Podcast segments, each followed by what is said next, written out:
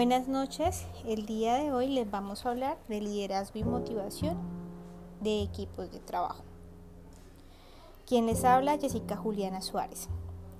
Para conseguir que los colaboradores se identifiquen e impliquen con la misión, visión y valores de la organización y poder hablar de gestionar el compromiso emocional, es imprescindible que las personas entiendan lo que se espera de ellas y en qué medida éstas contribuyen en la consecución de los objetivos organizacionales.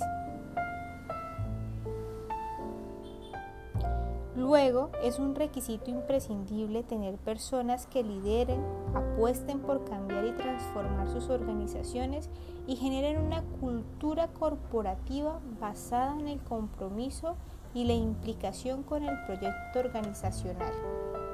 Pero alcanzar este reto que entraña dificultades y muy especialmente porque supone la puesta en práctica de las siguientes conductas directivas. Primero, anticiparse a situaciones o escenarios de futuros favorezca que se proyecten hacia el futuro de la empresa y hagan suyo el proyecto de la empresa. Es muy difícil comprometerse en un proyecto cuando sabemos que nuestro futuro inmediato está en un lugar. Establecer objetivos con claridad y bien definidos que sean razonablemente elevados pero factibles comprobando individualmente o grupalmente que se comprenden y acepten y sobre todo ayudando a sus colaboradores a establecer y alcanzar aquellos objetivos que supongan superarse. Revisar y hacer un seguimiento de los objetivos. En este proceso es conveniente analizar conjuntamente los problemas o circunstancias que están influyendo en consecución y estimulando a sus colaboradores para que aporten ideas y sugerencias. Enriquezcan los puestos de trabajo de sus colaboradores. Propongan los retos y desafíos de ambición creciente y clarifique en qué medida cada persona genera valor y contribuye al proyecto organizacional y del equipo. Orientar las actuaciones de los colaboradores o de los equipos hacia los resultados clave haga ver que sus resultados son consecuencia de un esfuerzo personal, de la tenacidad, de la dedicación y de la consistencia de sus actuaciones.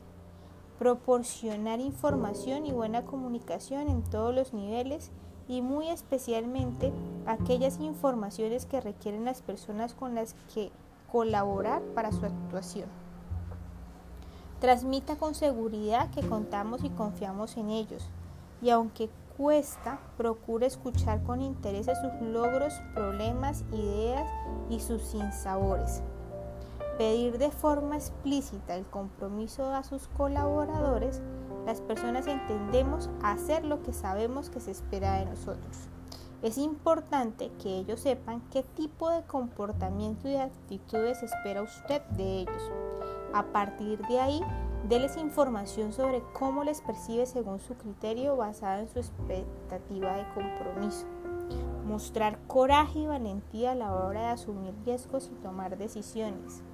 Promover el desarrollo personal y profesional de sus colaboradores. De retroalimentación sobre puntos fuertes. Reconózcalos y sobre sus áreas de mejora. Sin, sin olvidar que se corrige en privado y se elogia en público. Si sabemos que las personas lo van a aceptar positivamente, en caso contrario, lo dará en privado. Ofrecer retroalimentación sobre la actuación profesional de sus colaboradores. La falta de retroalimentación produce frustración y a menudo tiene un efecto perjudicial en el rendimiento. Céntrese en conductas concretas y establezca prioridades. Potenciar el talento humano y desarrollar la potencialidad de las personas. Rodéese de los mejores porque usted también mejorará. Y aunque ya sabemos que cuando promocionan es dura la pérdida, de igual forma es una satisfacción haber contribuido en su desarrollo. Proporcionar oportunidades de aprendizaje y de mejora continua, así como dar formación a los colaboradores en un proceso de mejora o de aprendizaje es conveniente que exprese con honestidad el reconocimiento y el aprecio por lo que hace, valorando a las personas y proporcionando refuerzo positivo. Y además acostúmbrese y acostumbre a los demás a celebrar el éxito. Aprenda de los errores y fomentar el aprendizaje, el desarrollo y la mejora continua en sus colaboradores. Dar a conocer las mejores prácticas. Muéstrese generoso y comparta sus conocimientos y experiencias y las buenas prácticas, el tiempo que aprende de los errores propios o de otros. Comprender a los demás y saber empatizar cognitiva y emocionalmente. Póngase en el lugar de otro. Solo se da si uno conoce a sí mismo. A mayor autoconocimiento, mayores posibilidades de ser empático y está muy ligado a la autoestima de cada cual. Cuanto más alta es la estima propia, mayor capacidad para ponerse en el lugar de otro. Es más, si algo resulta preocupante para la persona y para usted, no se interesará e intentará entender por qué él o ella lo siente así. Generar confianza mediante el ejemplo y los valores, tales como la lealtad, la integridad, la autenticidad, el compromiso y principalmente mostrando coherencia en las actuaciones en relaciones a ellos. Apoyarse más en autoridad moral, influencia que en el poder formal inherente a su puesto de mando directivo. Consiga influencia en el comportamiento de los colaboradores sin pedir obediencia y sumisión. Proporcionar un enfoque de relaciones sociales. Resuelva las necesidades psicológicas, esencialmente las de afiliación y en algunos casos las necesidades de prestigio social. Impulsar el espíritu de equipo estableciendo las condiciones y normas adecuadas. Es capaz de ver oportunidades donde otros ven problemas y además transmite optimismo dar respuestas adaptativas y de éxito en las diferentes situaciones en que se desenvuelve, mantener la calma y el control en situaciones difíciles o de tensión, no se enoje por cosas triviales y no guarde resentimientos, proporcionar autonomía y responsabilidad y poner en práctica el empowerment de forma habitual y no de forma esporádica o excepcional. Animar y potenciar la creatividad y la innovación son las personas las que generan una cultura de creatividad e innovación. Dar reconocimiento sistemáticamente y compensar de forma oportuna. Actúe con principios de justicia y de equidad. Por ello no demuestre favoritismos ni políticas de café para todos. Gestione las diferencias y la diversidad.